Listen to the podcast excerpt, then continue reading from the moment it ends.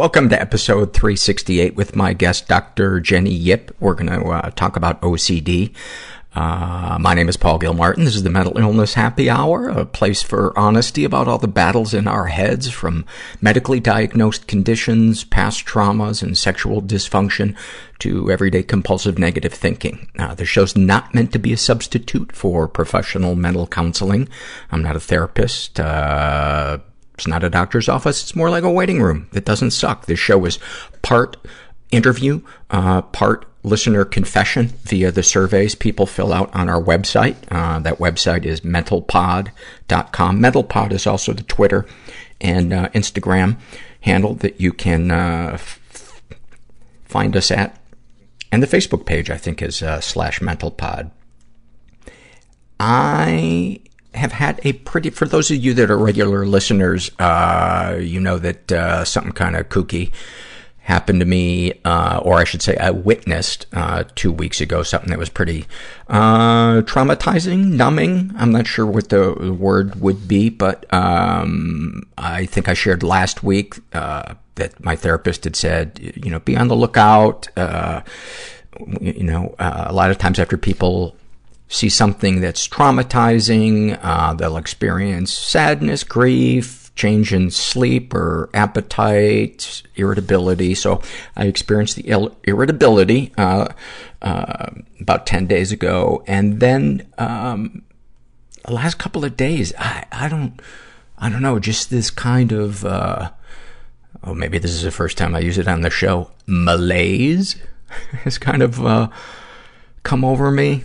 I don't know, maybe I'm not getting enough sleep. Uh, maybe I need to go back to ice cream. Maybe I need to shut the fuck up and read a couple of surveys. Attaboy, Paul. Now that's, that's my mean voice, mean DJ. Yeah. He's very critical of me. He does not, he is not a fan of my work. Uh, this is a struggle in a sentence survey, and this was filled out by Sad Peach, and she writes about her anxiety. A shitty friend who won't stop texting you about all the weird stuff you did last night. Oh, that is so spot on. Thank you for that. Damn, that sucks, describes her sex addiction. I feel like the sexiest person in the world leading up to sex. I feel uneasy during it, and after, I feel disgusting. A snapshot from her life. I'm getting a divorce from my husband because I'm actually a lesbian. Instead of coming out to my conservative family about being gay, I had sex with seven, mon- seven men over a month-long period to try to convince myself I'm straight. Amazingly, the sexual promiscuity did not make me straight. But I did get multiple STDs at the same time. You can save money if you do that, but you have to know in advance that they're coming. Otherwise, when you check out at the counter, um, they're, they're going to charge you for each STD. This is uh, filled out. This is an awful moment filled out by uh, Angel. And uh, she writes, When I was 18 and still living at home, I got into a minor car accident. Just a fender bender, no injuries, but it still upset me. Later that same day, my parents were having company, and I was to join them for dinner. About an hour before the guests arrived, my mom looked at me emotionless, emotionlessly and said, You look traumatized. Go put on some makeup. Thank you for that. Logan describes his depression. I have to act like a person among other people today, and it feels like that entails doing a tap dance, wearing ice skates on a floor of bowling balls. Oh, that's so good. Thank you for that, Logan. Yeah. And maybe even bowling balls that were just handled by people who had just finished eating fried chicken with their fingers. Uh, this is an awful moment as well, filled out by a woman who calls herself I had a clever name, but then they shocked my brain. And uh, she writes, after months of severe depression, constant suicidal ideation, and multiple different treatments, including repeated hospitalizations, outpatient programs, two courses of ECT, which is electroconvulsive therapy, also what used to be known as shock treatment, and lots and lots of therapy, I finally broke down and agreed to attend residential treatment. On my first day there, I met the therapist I would be working with. Upon walking into her office and sitting down on her couch, on her wall, I noticed a giant framed photo of the bridge I had planned on jumping off just days before coming there. Cannot make this shit up. Thank you for that. Uh, you know, one of the things I really love about doing this show is when you guys share moments that you are able to look back and if not laugh at, no longer cry uh, about. It's such a nice uh, respite from uh, from all the darkness. Uh, anxiety hangover describes his uh, anxiety like someone is expecting me to be everywhere all the time. That may be one of the best descriptions of anxiety I think I've ever. Uh, for me, it would be it would be like that, and then you add on top of it. Um, not only are those people expecting me to be everywhere all the time, but when I do get to where I'm supposed to be, I'm supposed to do it perfectly. And if I don't, the people who are expecting that of me are all going to talk to each other and band together and abandon me. oh, thank you. Colorado Lobot describes, uh, gives us a snapshot from his life. His issues are depression, anxiety, being a sex crime victim. Um, uh, the abuser was a clergy member. Uh, and then uh, also anger and being a people pleaser. And uh, he writes, getting scared and constantly checking your watch when that old favorite safe movie, any Star Wars movie, is almost over because all that will be in the room when the credits are done are silence and you. That one hit me so hard. Oh man, do I know that feeling when it's back to reality. Oblivion when oblivion tapers off and reality sets back in.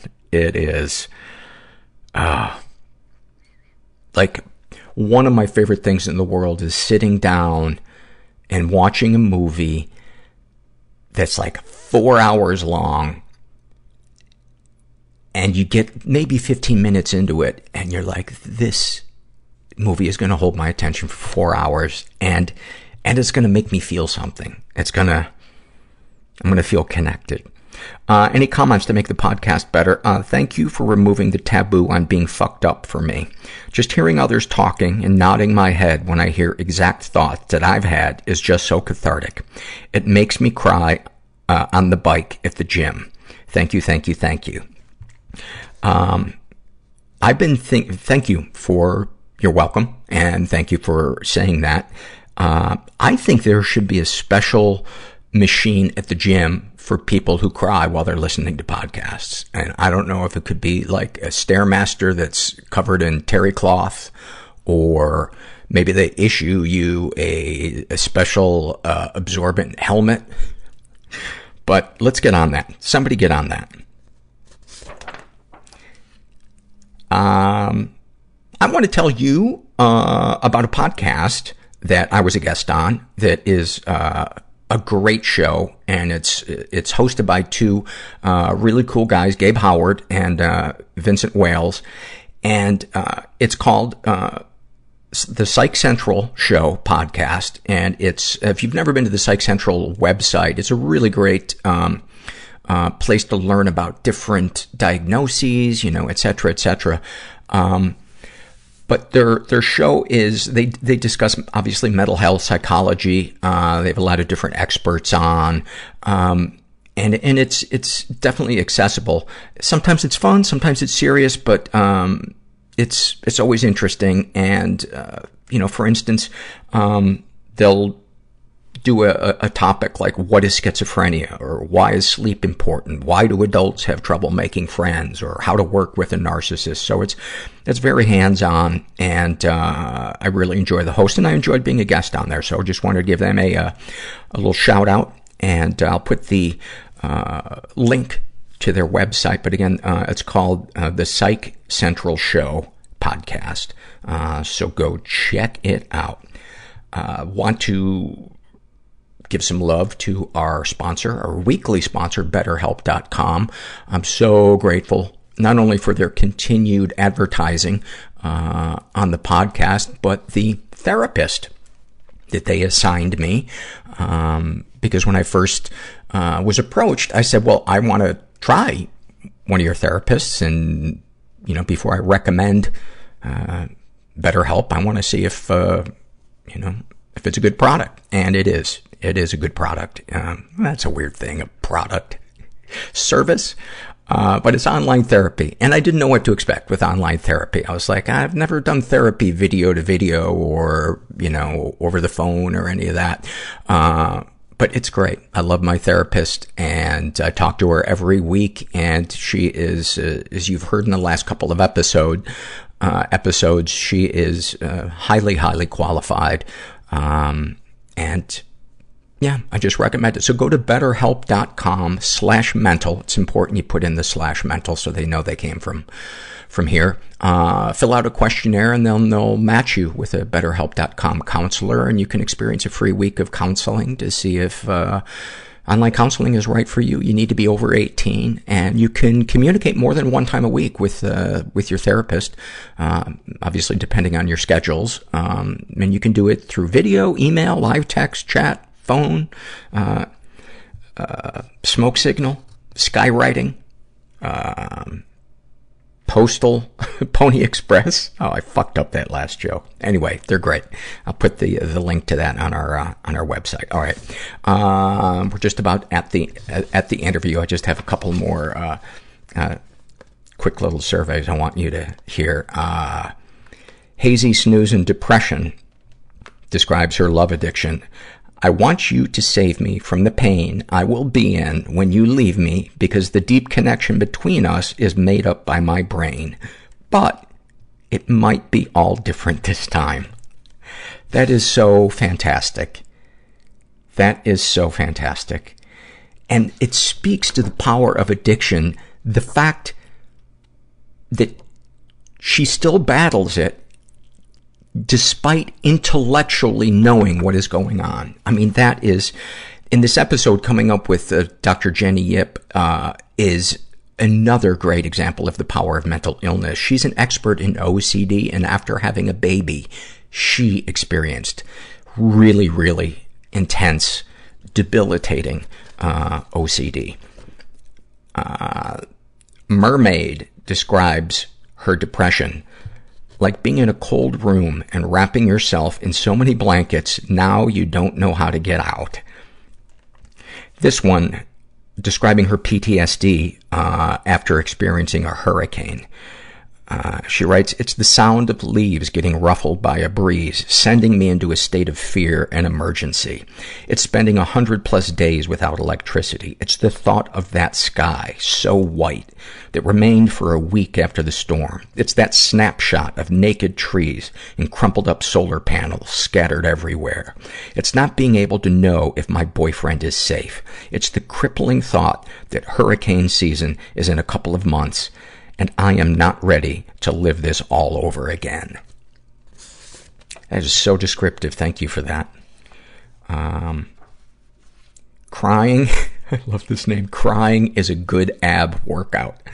And she describes her uh, dissociating. Like you're lying in a tent at a campsite, and you can hear people talking outside, but they're not talking to you, so you don't listen to their words and don't think of responses. It's not your conversation to have, right? Except in reality, it's someone looking directly at you, speaking directly to you, but the real you is still lying in a tent somewhere. Fuck. That has to be so, I don't even know the word for it, disconcerting. And then finally, this is a struggle in a sentence filled out by uh, Ruthie Fudge, who is uh, gender fluid.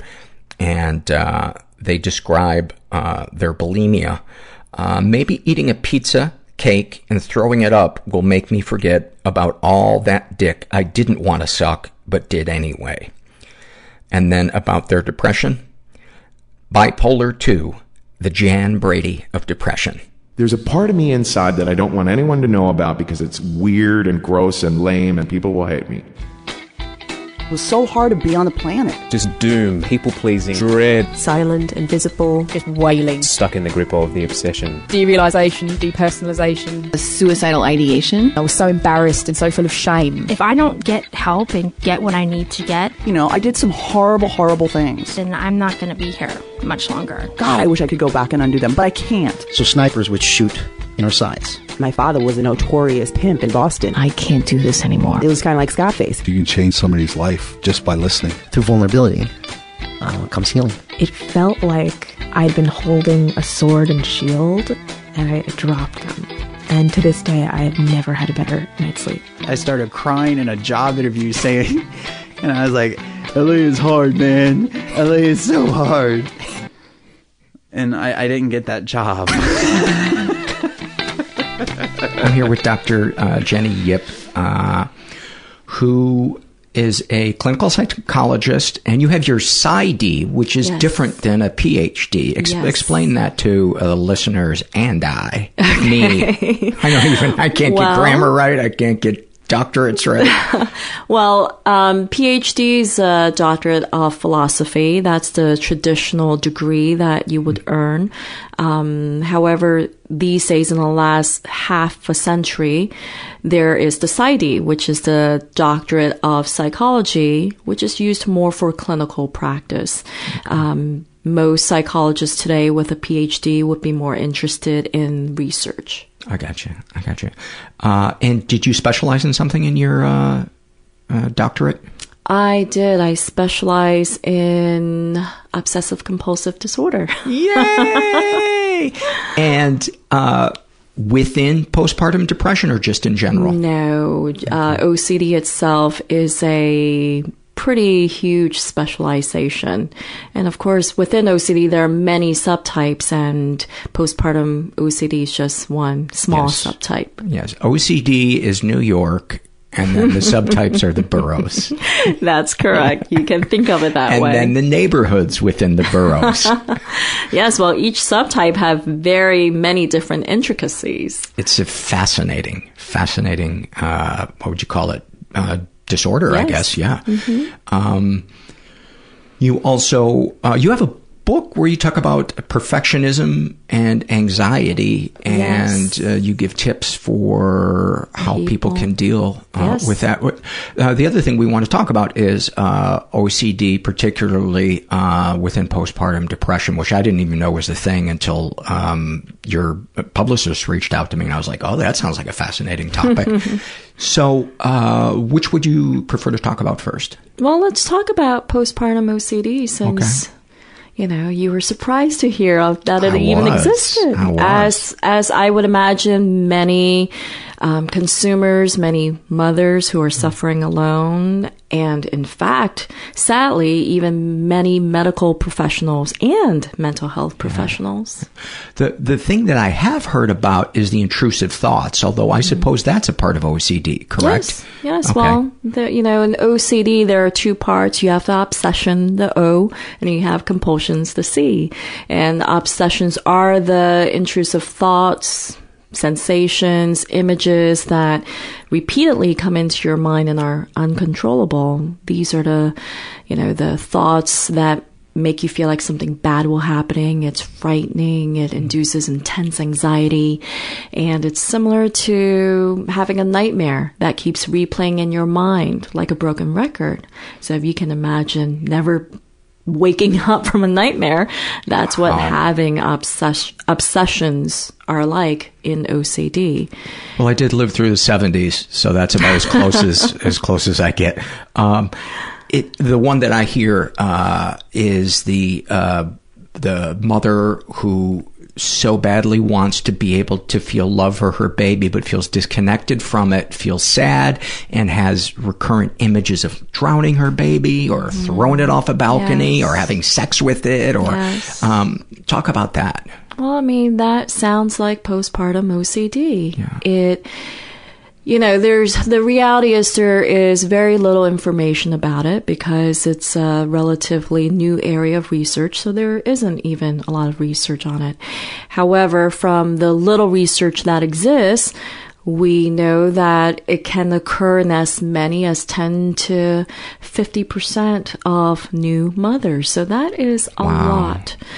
Um, And a lot of them aren't coming forward, Mm, right? Actually, not. And this is the sad part. The sad part is because the thoughts are so grotesque and so Not morally grotesque, just Yeah. graphically grotesque. Well, it could be graphically as well as morally I- because I, I, guess what I was saying was uh, um, uh, objectively, they're not morally uh, grotesque. Subjectively, to the person, Yes. they feel Yes. grotesque. I guess what I'm trying to say is anybody out there that's listening, these are not, if you're having these thoughts, these are not a comment on your morality. Mm-hmm. That's this is, right. This is your brain, what, overheating or doing That's something. Right. That's Okay. right. Now, that is true. However, a new mother wouldn't know the difference. And I think that is why so many feel ashamed for having the thoughts. They feel um, they could be judged for having such thoughts, and therefore they keep it to themselves and they suffer silently.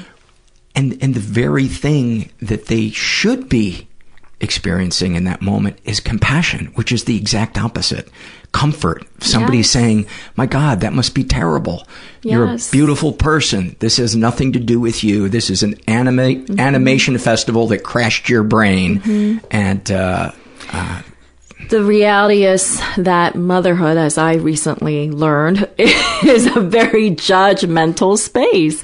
You have so many mothers and people um, judging each other, whether you're breastfeeding or not, whether you're feeding your babies organic or not, um, whether you're you have you take them to daycare or you have a nanny. I mean, there's so much judgment in the motherhood world that a woman experiencing OCD, these intrusive thoughts, well, it makes sense that she would feel uncomfortable disclosing them.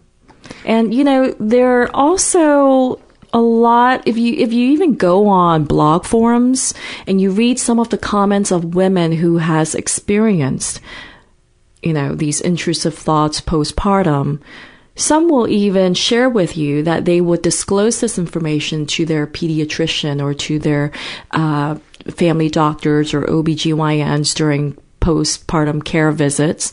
And many of them have been involuntarily hospitalized that is for fear that they would be um, a danger to their babies, which is that which shows the lack of awareness and understanding of the existence of postpartum OCD. So then, how do we delineate between the Andrea Yates who does actually kill her children? Postpartum psychosis. Okay. So how does a GP or even a layperson understand when this is just an animation festival in their head or is this is something that's going to come to fruition? Well, I think to understand that, we have to first understand OCD, right? So again, you know, the O is the intrusive thoughts um, that you don't want to have, that makes you feel shameful and um, anxious and Feeds, gross. feeds the loop, right? Yes. Well, what feeds the loop is the compulsion. That's the C part. The compulsions are the things that you do in reaction to the obsessions. They are things that you do to help you feel better, to keep the bad things from happening. Um, in general, to undo the obsessions in order to gain temporary relief. So kind of a distraction and a soothing. It could be, or it could be. Give some examples anything. so we, we can get a clearer picture of, Sure, for so- example, an a, uh, uh, typical or ones that you have heard of obsessions and then the compulsion coupled with So it. let's talk about obsessions and compulsions that are common to postpartum OCD. Um, so common obsessive thoughts during the postpartum or perinatal period is fear of harm befalling your infant. Um, it could be accidental harm. It could be purposeful harm.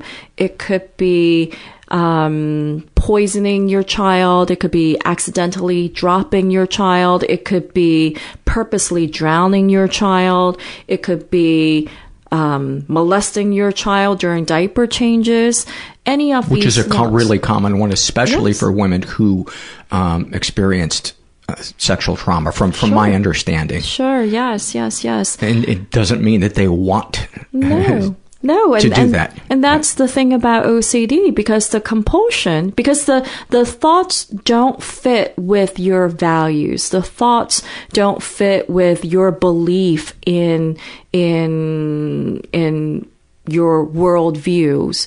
Um, and therefore, you have these compulsions that serve to give you some sort of relief from the obsessions. The compulsions serve to undo the obsessions. So common compulsions would be reassurance seeking from family members, your spouse, your partner, uh, whether you're a bad mother, um, whether you're a bad parent. Um, it could be In- inclu- checking. including che- uh, sharing what you're what you're thinking, or generally avoiding that. could be avoiding that. Um, you know, it could go either way. You could be sharing it with a close confidant, or you could be completing, completely avoiding the topic. However, you have to realize that people with OCD are pretty savvy in their reassurance seekings. I mean, they can ask 10 different questions in different ways all related to the same topic in order to gain some sort of certainty. Can you give me some examples? Okay, so I can ask, well, is this room safe? And how do I know that uh, the walls aren't too thin? And um, what about the ceilings? I mean, there are cracks in the ceilings, and um, sound can go through. How do you know that the ceilings, the, our, our voices aren't going through the ceilings? Um, what if someone is right next door putting, you know, some sort of hearing device in the walls? Um, what if someone is just waiting outside a door? So you can see how it can go on and on I and see. on and on. Which must be exhausting if there's a partner. Very. and having postpartum OCD can definitely interfere with um, family dynamics and especially your bonding with your baby. However, going back to the compulsions, um, you could be engaged in checking to make sure that your baby is safe. You could be searching the internet to see whether your symptoms mean that you're a bad person. The thing to remember is that you're doing these compulsions in order to not have the intrusive thoughts, in order to get rid of the intrusive thoughts, because you don't believe that they fit with you and your values. If they were if they were exciting you, that would be a different thing, correct? Sure, yes, yes, that would be a different thing. So, if it doesn't fit with your values, then the likelihood of you acting on the thought is almost non-existent because you don't you don't want to do it right? You have these thoughts that are gross and shameful and guilt-ridden and you don't want to do it. So therefore you're trying to get rid of the thoughts. Whereas a person with uh, postpartum psychosis the thoughts that they have fit with their value system. They believe in the thoughts as real as fitting their worldview. Do, do they fit fit in their value system outside of their personality disorder or psychosis? Well, they can't tell the difference. That's the thing about psychosis is that you can't tell the difference between real reality that everybody else is that everybody else experience versus the reality that you experience. So that's that's like the, Wow. the hallmark of psychosis. So a mother having intrusive thoughts like um, I'm getting messages that you know um, God is telling me that if I don't drown and kill my babies, then the devil will take his soul. And therefore, in order to save my baby, I need to drown him and kill him.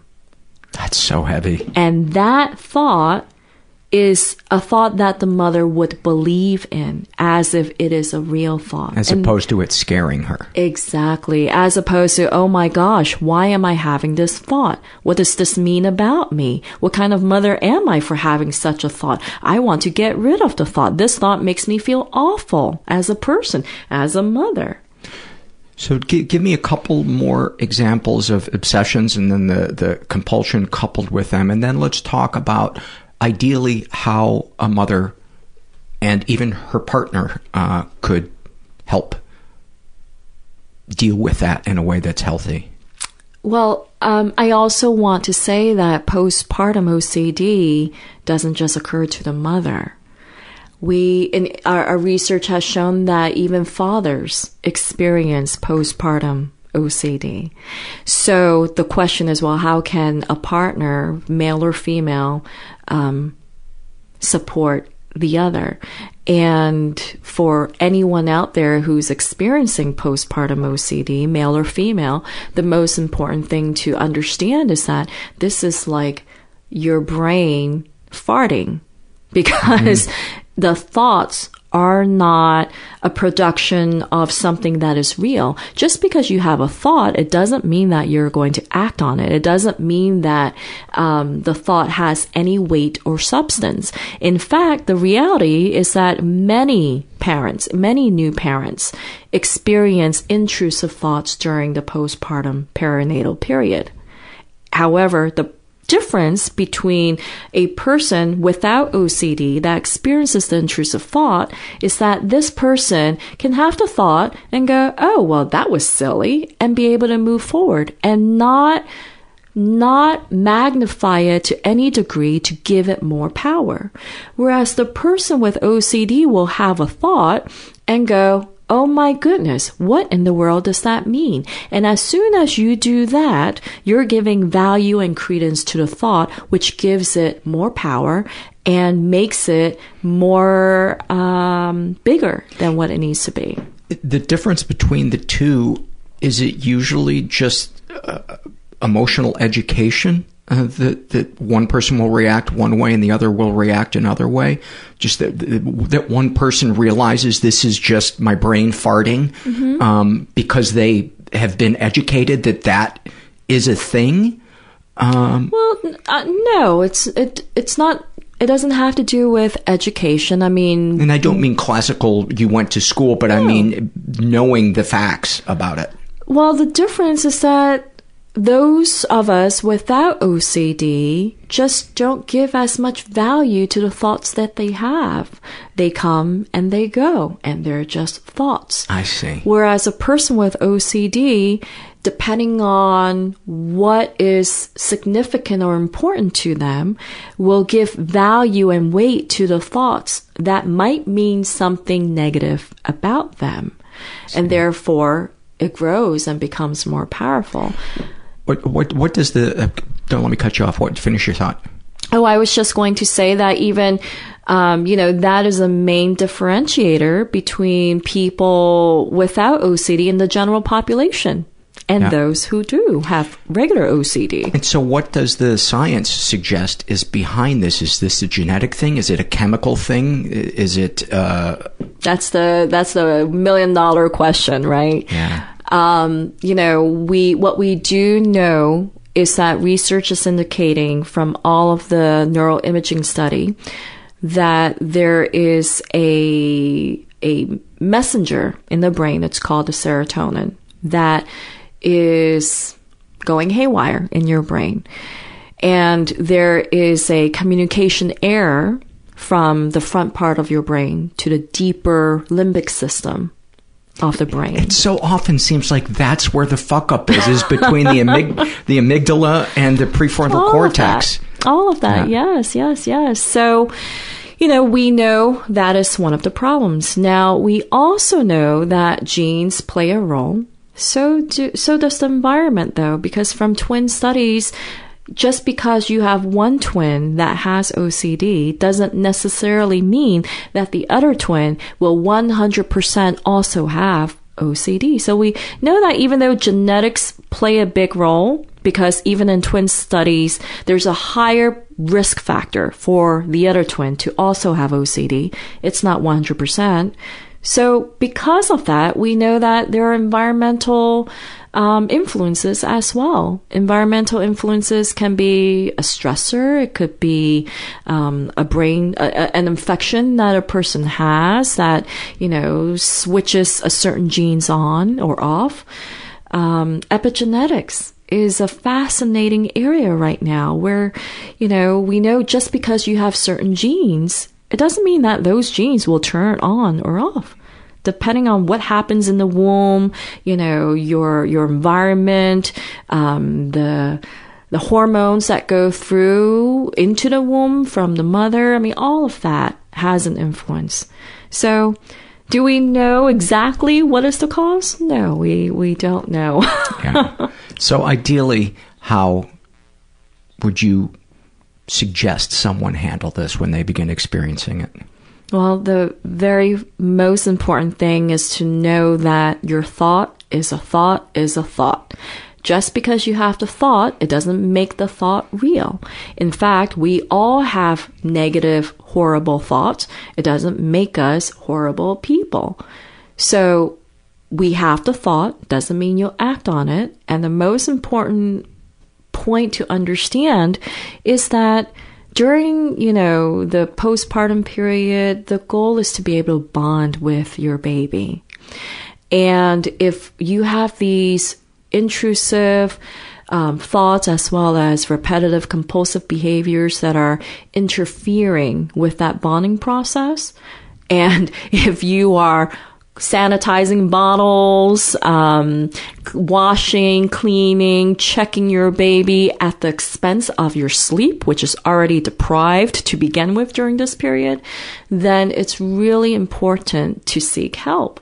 Because again, you have to prioritize what the important thing is right now. And it's not about judgment from other parents or other mothers. Who the fuck cares about them, right? The important point here is that you prioritize yourself and your baby and you do what's necessary to make that happen. And if that means seeking out a professional who can help you, then that's what you do. Because, you know, the treatment is very, very effective. It's short term. It's called cognitive behavior therapy, and more specifically, exposure and response prevention therapy. And I had to do it myself for my own postpartum OCD experience, which was horrible and torturous. What a perfect time for you to share your story. Yes. If you're yes. comfortable. yes. Well, um, uh, you know, I've battled OCD since the age of four. So I'm very, very, very familiar with OCD. Um, I come from a family with many members with OCD. And in, in grad school, I kind of just knew that I would, um, treat people with OCD because in the 70s and 80s, growing up with OCD, there wasn't much information on it. Um, nobody knew what to do with me, pediatricians, therapists, nobody knew what to do with me. And I suffered for, for a very long time. How did it, how did your OCD present itself? Uh, washing was the worst. Um, I would wash, I mean, start out with just hand washing and then to showering routines and it had to have a sequence of what had to happen first, second, third. If the sequence was ruined, I'd have to redo the whole showering process. I mean, I remember later on in my late 30s, my parents, you know, would say, well, if only we had given you our, our water bill, maybe that would have stopped you. and I was, and I said, yes, you're right. It probably would have stopped me from showering so much. Um, so in my early teens and hold, hold that thought for one second. Was there a thought that that the compulsion was trying to distract you from? No, the the obsession was it. I, I just wanted to be clean. You you felt germ germy. Germy. I mean, Okay. I, I didn't want to get sick. Um, um, maybe give you, giving you a little bit more background. I was born with heart disease, and therefore I spent the first five years of my life m- mainly living out of hospitals. Oh, no. So I think that probably added to the fear of, um, you know, contamination and germs and whatnot. However, I mean, OCD morph itself, you know, over time. So something that starts small over time becomes more intricate, more complicated. And, you know, you know, the way that I, that I describe it to my patients, it's like having a web of various um, rules that you have to follow. And if you don't follow these rules, then something bad might happen. And you don't want that uncertainty. So you do what's necessary to make sure that the bad thing doesn't happen. And, and can sometimes the uh, ominous thing just be a general feeling that that chaos will ensue? oh, I- yes. It could be just a feeling that it's just not right. It doesn't feel right. And therefore, I have to do what's necessary to feel right. Um, so, you know, my teens, I was washing and then later on it got to symmetry and exactness. I remember my 16th birthday party. I was three hours late to my 16th birthday party. And by the time I actually got there, half of the people had already left my party. Um, so it was, it was pretty bad. to techni- technically your 16.03 birthday party. yes. Yes, you can put it that is way. my lame, my lame attempt to inject humor wherever possible. Um, so, so then, So, um, im, you know, so I knew I was going to go into treating people with OCD. And as I became a specialist and, um, you know, treated women with postpartum OCD, kids with OCD, worked with families with OCD, I just never realized that I would be debilitated by OCD again. I never realized that OCD would surface again. I just thought I'm done. I know about it. I, I know, know, it. about it. I'm an expert in it. I know what to do. This thing will never get to me again. And lo and behold, in my weakest moments with sleep deprivation, OCD reared its ugly head again. What a testament to the power of mental illness. It's Yes. like you know somebody is a convicted liar and you believe them. Right, right, That's right. that. I mean, to me, that means there has to be a chemical element. Mm-hmm. Yes. It would. Uh, The the precision. What? Give me some examples of of the preciseness uh, compulsion that you had. Well, my postpartum OCD was a lot more creative than it ever had been. well, that's a Um, plus. which made it much more difficult to recognize. Yeah. So I had twins, and my OCD fear was that I would love one twin more than the other. And in some weird OCD way, would cause harm to their emotional development over time. So, um, my compulsions were anything from making sure that whatever I did for one twin was exactly the same as the other twin. So if I fed the twin breastfed, of course, for those judgmental mothers out there. um, if I breastfed one twin a certain amount of time, I had to make sure that I breastfed the other baby a specific amount of time. And then would you switch up who breastfed first so that one Yes. didn't feel left Yes. out? Oh, Because yes. that's what I was sitting here Oh, thinking. yes. Like, Not only Yes. that, but you know, it becomes so complicated. It's like, well, how do you even measure the amount of milk that comes out? You know, does does one breast produce more than the other, and and you know, um, how do you how do you calculate all of that? So it became very very intense. Um, scrubbing bottles. Am I scrubbing exactly the same way for one twin versus the other? Um, diaper changes. Is it exactly the same way? Am I bathing them exactly the same way? and in that moment, were you recognizing that this is OCD? Oh no.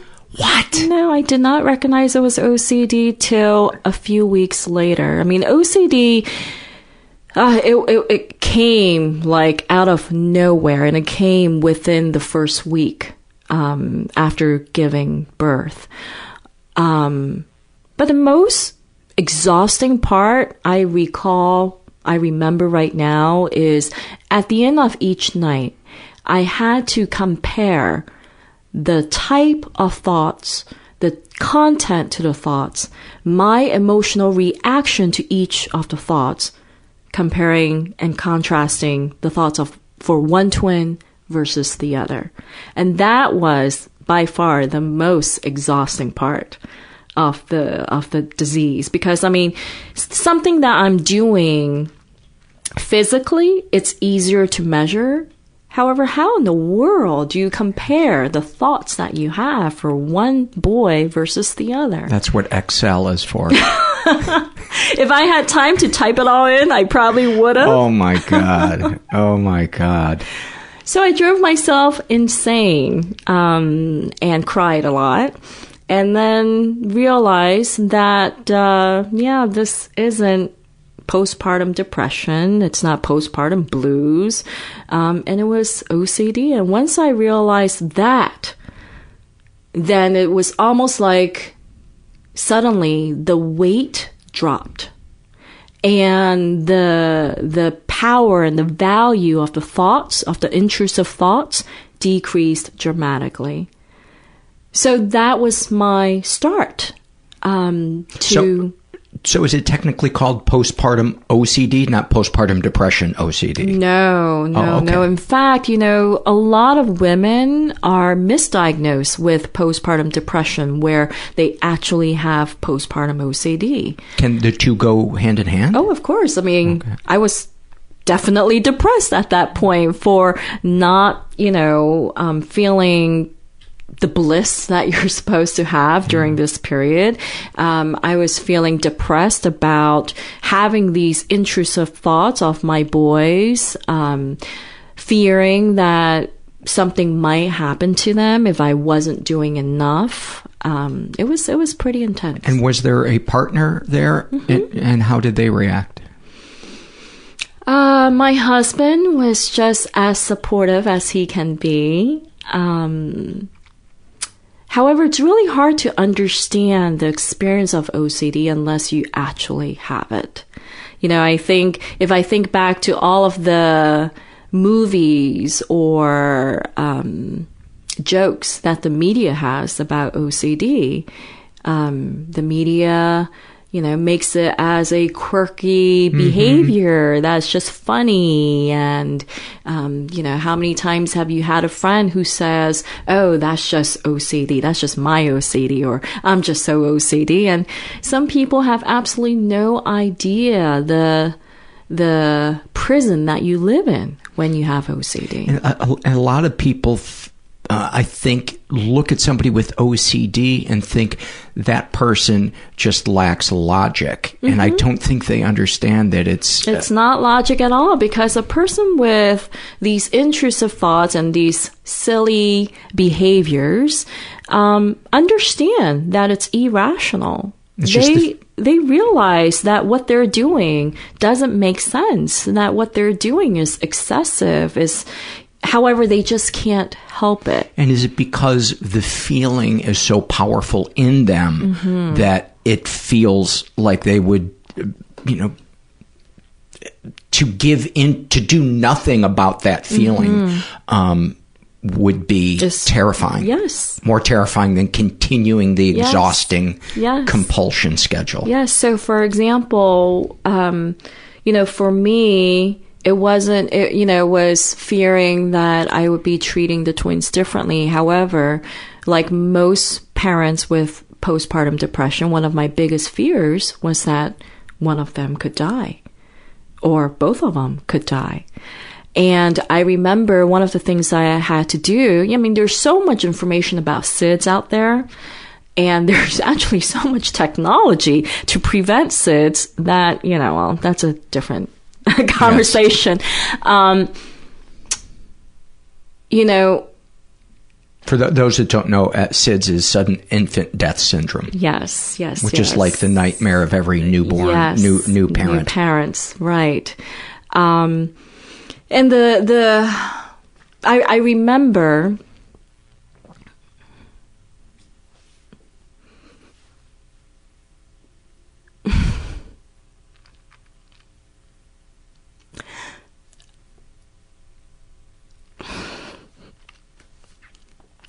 I remember that I had to put my hands on each child's chest to make sure that they were breathing because seeing them breathe, hearing them breathe just wasn't enough. And the thought of them dying was unbearable. So, to prevent the thought, I had to keep checking at the expense of sleeping, which is insane in and of itself because you're already sleep deprived. However, the thoughts are so strong and the feeling is so intense that you can't help it. So, in order to prevent the uncertainty that something might happen to your child, you go and you check and you check and you check and you check because checking once is never enough for OCD. And OCD thrives on uncertainty and doubt. So it makes you feel that you have to be certain that your child is breathing. And you cannot be away from your child because if you go away and your child stops breathing and it's something that you could have prevented, then you won't be able to live with yourself. You wouldn't be able to live with yourself. Right. So, guess what the treatment is, though? If OCD thrives on uncertainty and doubt, the treatment is to expose yourself to that uncertainty and doubt. So, You surround yourself with dead infants. well, um, that could be one way. Although At, that really low budget therapy. Yes, yes, yes. Um, That's how I deal. right. That's how I deal with when I get uncomfortable. Right. Um, so the treatment is exposure and response prevention. And what this means is that you are exposing yourself, confronting to your fears in a gradual manner so that you can realize that your fear doesn't actually have any substance. And if your fear doesn't have any substance, then there is no point in engaging in any compulsive behaviors. Because if your fear doesn't have weight, then the compulsions don't serve a purpose.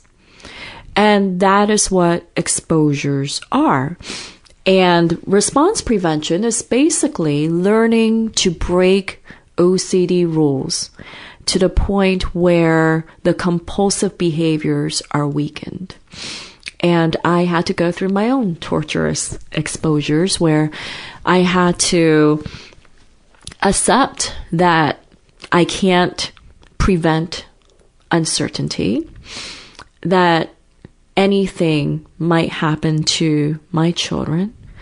I had to accept the uncertainty that they might die before I do. I had to visualize all of the possible ways that they could die before I do. And um, That was part of the of the intended process Yes. of exposure. yes, That must have been That was emotionally hell. wrenching. that was hell. I mean, I can speak of it now um, without so much emotional reaction to it because I've done my exposures. And exposures, it's kind of like, you know, if you if you repeat any thought for a prolonged period of time, the thought loses its meanings. It actually becomes boring even though initially it's very powerful. However, if you keep thinking the exact same thought, it loses its power. So I had to go through my own torturous exposures that I've, you know, prescribed to many of my patients at the Renewed Freedom Center. Um, and over time, and it took a while, the thoughts have had less and less and less power and substance. Describe, if you can, what it felt like in your body when it was at its worst, and your body, both your body and your and your um, uh, your emotions when it was at its worst, and then compare it to when you felt like I'm I'm starting to feel free from this. I'm always interested to know what mm-hmm. physiologically is going on in people. I find it so fascinating. It for me, it felt like I was stuck in a black hole, and it was doom, and there was no way out. There's no light at the end of the tunnel. It was just complete darkness, hopelessness, helplessness, and Was it an, an empty feeling inside you? Mm, not necessarily empty, maybe the exact opposite of emptiness. Overwhelmed, kind of. Completely overwhelmed. Um, it was hard for me to look at my babies without having horrible thoughts that I might lose them. It was like I better save or I better save every single moment. I better collect every single one of my memories. I better make the best of the times that I do have with them because who knows? They could be taken from me at any time. Was there sadness in there as well? Absolutely. So sadness, anxiety, sadness, panic, anxiety, panic, doubt, doubt, shame, hopelessness, fear. Um, shame, not so much for me, um, because you know I I know that thoughts are thoughts are thoughts. However, thoughts can be powerful. Yeah. Um, so not so much shame and guilt. Dread. You know, dread. Dread facing the day, waking dread. up. No, I couldn't wait to wake up and be with my boys. It was dread having to go to sleep to be away from my boys, Ah. and the uncertainty of what might happen if I was asleep and not there to save them for from whatever catastrophe that might happen.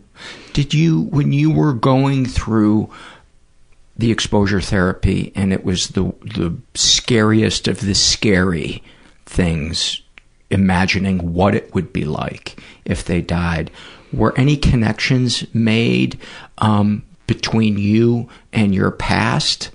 Or was it um, not something that is typically included uh, in it? No.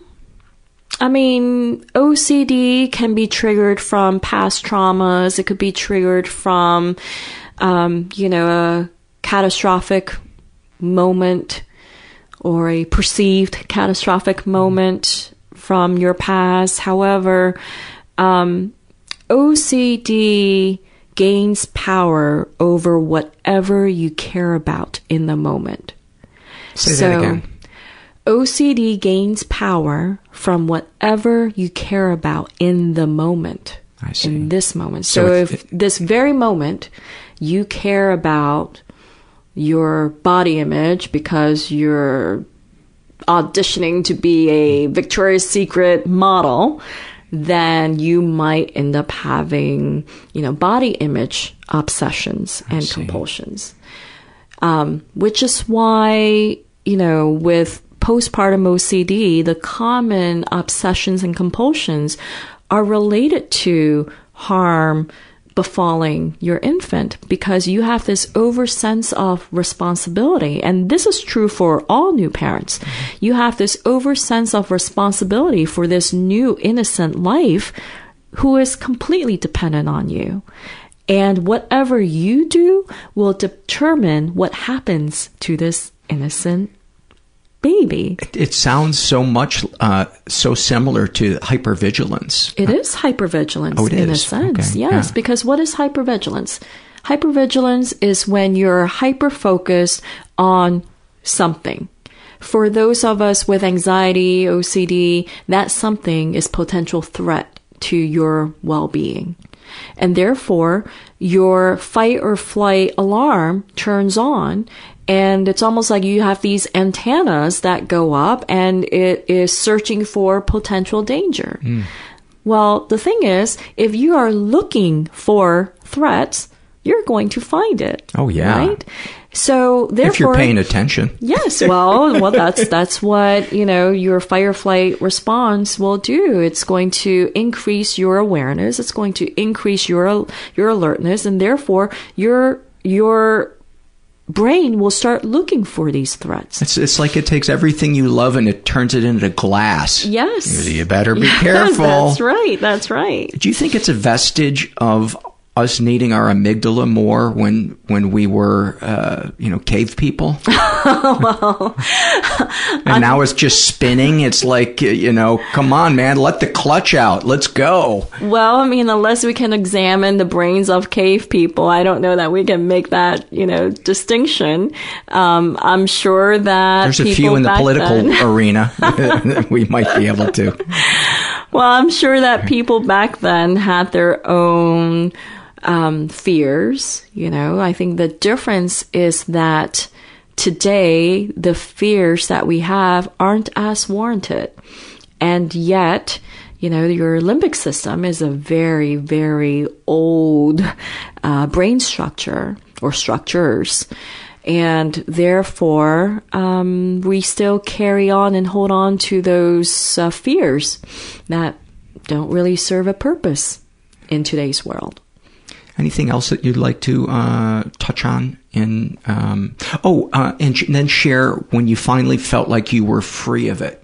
Share if you would in, internally and physiologically, uh, if you can recall what you remember feeling. Sure. Um, you know, I think the main difference was that I wasn't bonding authentically with my boys um, when I had postpartum OCD. Um, everything that I did was in service of OCD. It was in order to make sure something bad didn't happen. And when I was finally able to gain to gain some breathing room, I was able to bond with my boys for the sake of bonding. It was authentic. It was genuine. I was with them without any interference of intrusive thoughts, without any uh, need to obey certain rules in order to make sure nothing bad would happen. So I think that's the biggest. It's striking how similar it is to codependency. You know, because codependency so often comes from a place of emptiness and fear Mhm. and and feeling like I'm a terrible person if I don't Mhm. do this thing that I really don't want to do, but I feel obligated to do it. Whereas if you you're you enjoy your life and you're filled with self love, it's you're giving from a place of abundance. Right, absolutely. And you know what? The it, it's very similar to family members who have a loved one with OCD, right? Because OCD doesn't just affect you. It affects the entire family system. And therefore, if you have OCD, you your compulsions would definitely involve another family member. Whether you are avoiding opening the doors and therefore you have a family member opening the doors for you, or you are seeking reassurance. Is it okay for me to touch this? Is it, is a knife okay for me to hold? Am I a bad person? It will definitely involve another person. Now, if you can imagine compulsions, remember, it's not just one. One is never enough. So you have to repeat it again and again and again. And if your loved one is involved in those compulsions, can you imagine how overwhelmed the loved Mm. one would be? And resentful. and resentful And exhausted. and exhausted exactly so you know family members have to understand that in order to support your loved one you have to differentiate supporting the sufferer versus supporting OCD Talk is about that. what Well, is uh, is opening the door helping the loved one or helping OCD get stronger? Right?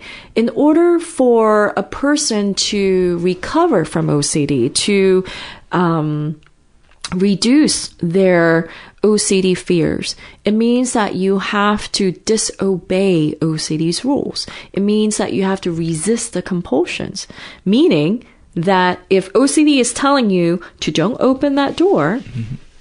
then what is it that you have to do? Open that Open the door. door. And then the loved one will have to let you open that door. Now, of course, all of this is much easier said than done. Oh man, it's uh, I'm getting uh, anxious just imagining two people that live together and the Mm-hmm. partner living through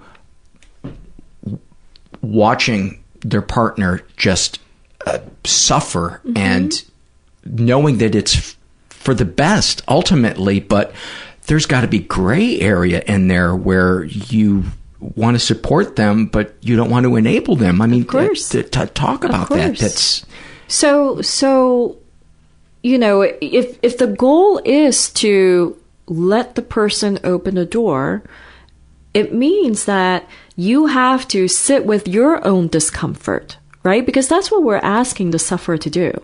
To sit with your discomfort, expose yourself to the fear, confront your fear, and not follow OCD's rules so that you learn, your brain learns that you don't have to do any of these rules. By doing nothing, anxiety has to dissipate on its own. So, of course, like I said, it's all easier said than done. So, what that means is, let's say that you have a couple and you have dinner reservations at 7 p.m. And that's a little of, late, but go ahead. Okay, 6 p.m. That's better. However, you have one partner who can't get out of the door. And of course, it's just much easier. It- it- let's say, you know, it's, it's, uh, 5.30 now. You guys need to leave the house.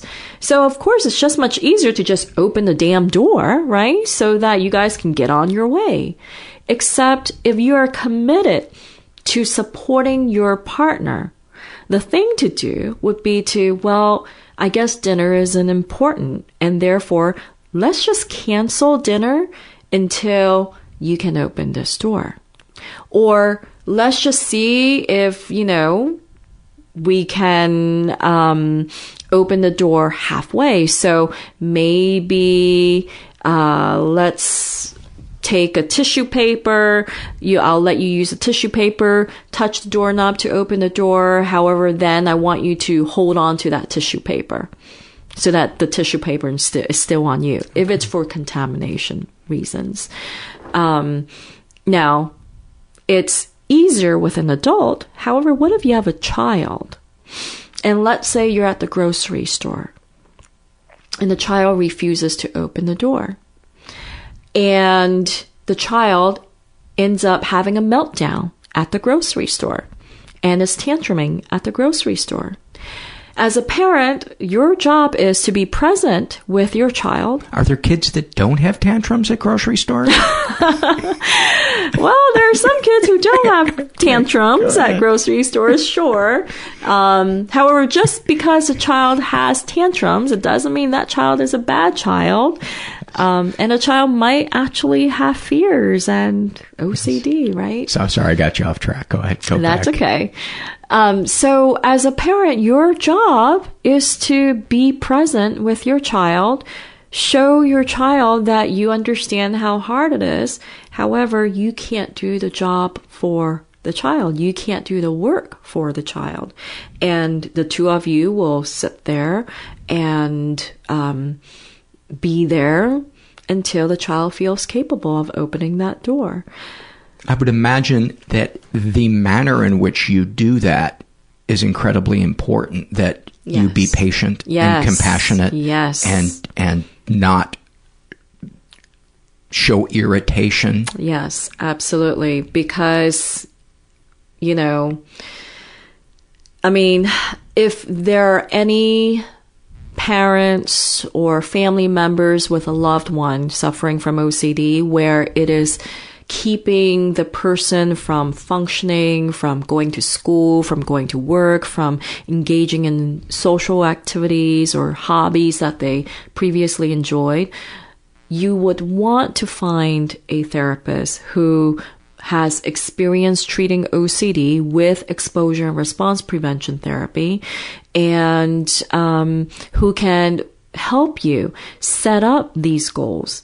Because what you don't want is a parent to go, oh yeah, well, you know, I'm not supposed to be opening this door for you and therefore you're just going to have to open it yourself. Well, no, you don't do it like that, you know, and in family sessions, you make a plan and everyone agrees to that plan. mm-hmm. And then you go about to do the exposures. You have to learn how to do exposures.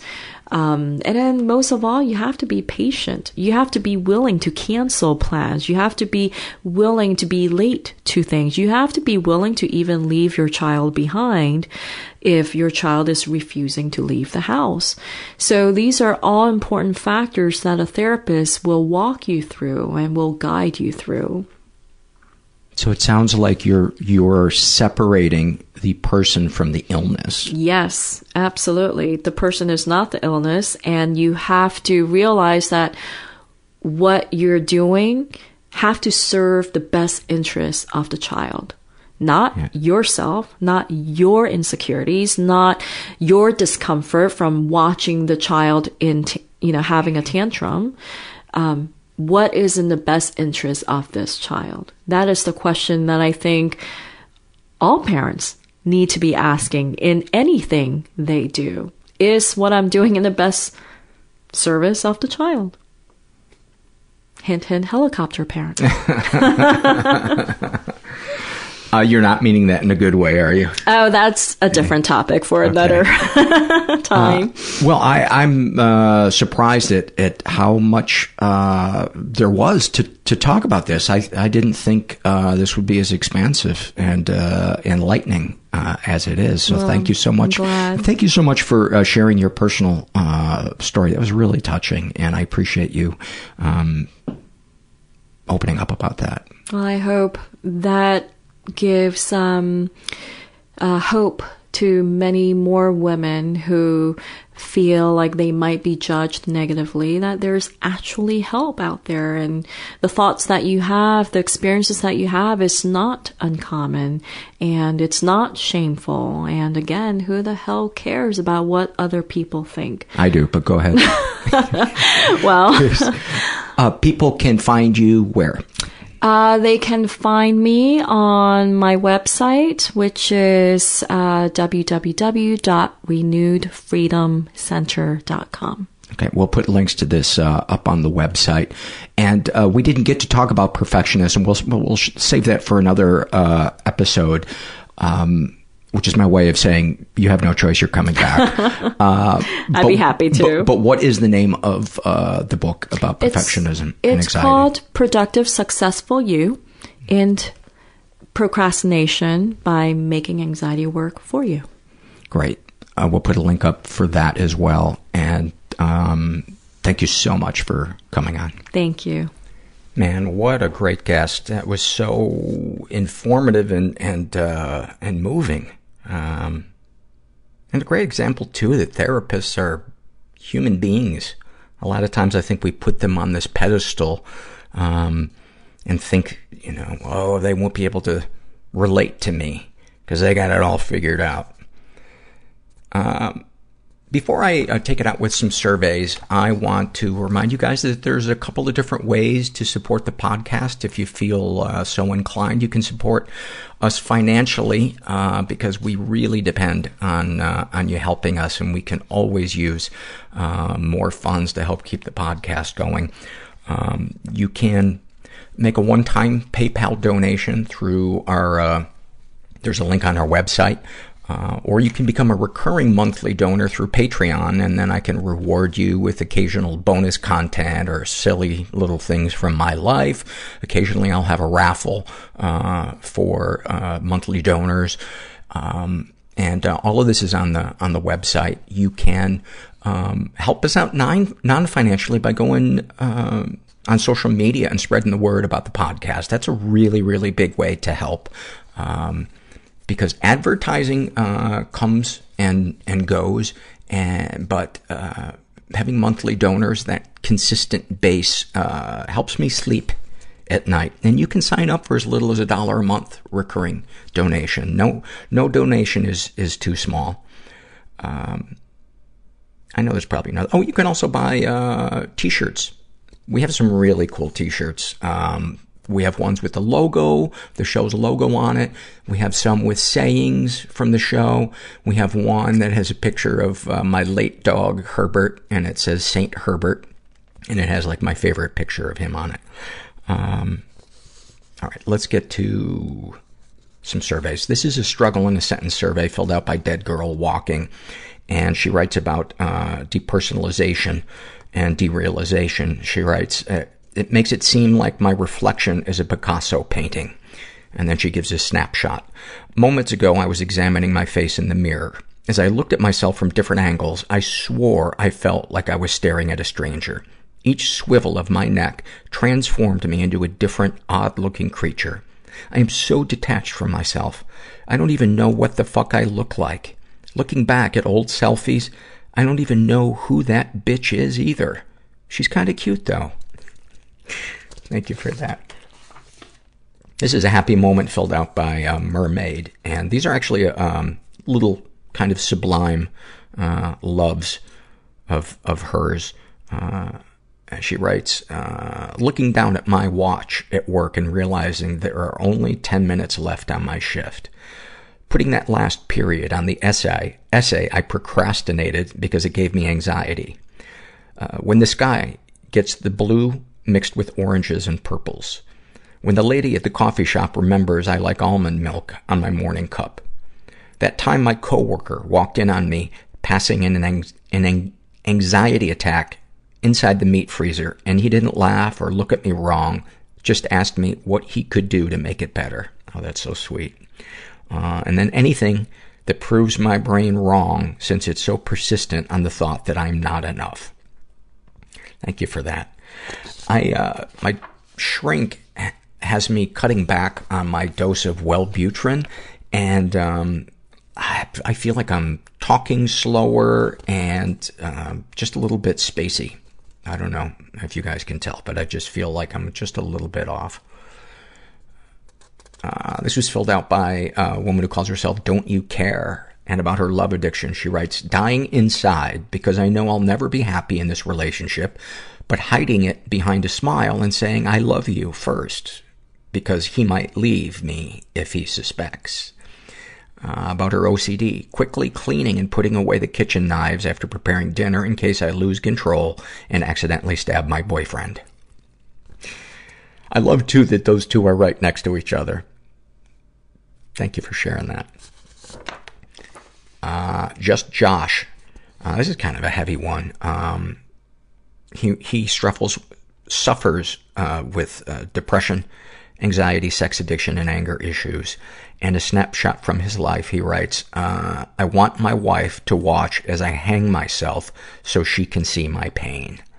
And, um, you know, Josh, I, I just want to say, number one, I'm sorry that you're in so much pain. And, um, it, I, I, I can't imagine what it feels like from what you're describing. I've never, I've wanted to die before, but I've never wanted what you describe. And the first thought that occurred to me when I read this was, his wife should know that he's in pain. And if she can't handle a partner expressing their feelings, um, then you're worthy of better than a partner who can't empathize with you. Um, and of course, there, you have a responsibility to her to work on yourself, uh, but she also has a responsibility, uh, like you to work on herself and both of you to work on your relationship. And it's so easy to just sweep shit under the rug and go to our addictions and our life gets small and we isolate and we just pile on the shame and then the, the, you know, compulsive behaviors to try to numb the shame. And it's a vicious cycle that just puts, pushes us closer and closer to the brink, and I've lived it. It's no way to live. Um, I really, really recommend uh, couples counseling or um, even individual counseling. Um, if you haven't gotten help yet for your addictions, that's a great place to start as well. Um, but sending you some love, man. This is a happy moment filled out by Rachel, and she writes, uh, right now. Right now, I'm sitting at the kitchen table that belonged to my grandparents with my crochet tools and yarn, learning from a book I got to borrow from a library that is just a 10 minute walk away. I just finished eating a nourishing veggie soup my sister made for me after putting my two kids under the age of five to bed all by myself. I did not yell at them once today. I did not get a break until now. And I did it all without alcohol. I feel so fucking accomplished today. In the moments when I was tested with a child spitting at me or hitting me, I just breathed and repeated how kind we need to be to each other. And it worked. I have worked so very hard to get to this table today. I've been through outpatient programs, a hospitalization, a suicide attempt, and a few different cocktails of medications. And here I am, seemingly on the right cocktail of meds and working with the skills I've learned. Motherfucker. I feel like Wonder Woman, with a gentler version of the hot bod. Softer, if you will.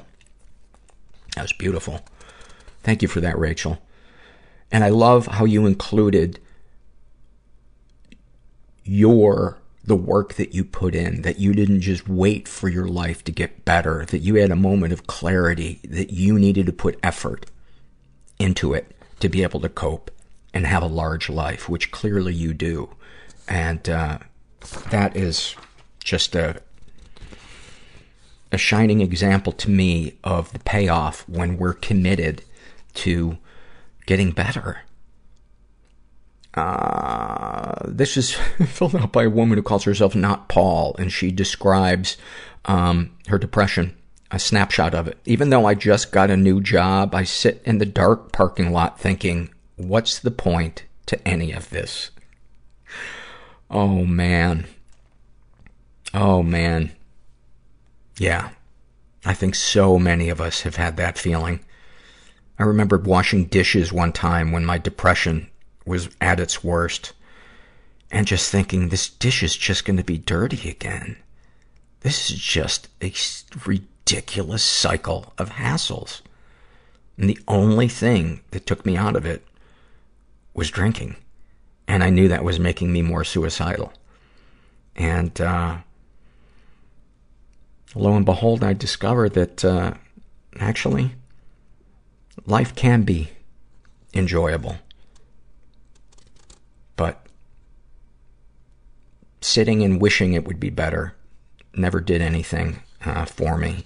So I had to suffer for a good, oh, 12, 13 years until I could no longer deny that it wasn't working my way. But uh, thank you for sharing that. And um, I think a lot of people feel that way that you shared, especially if they work in advertising.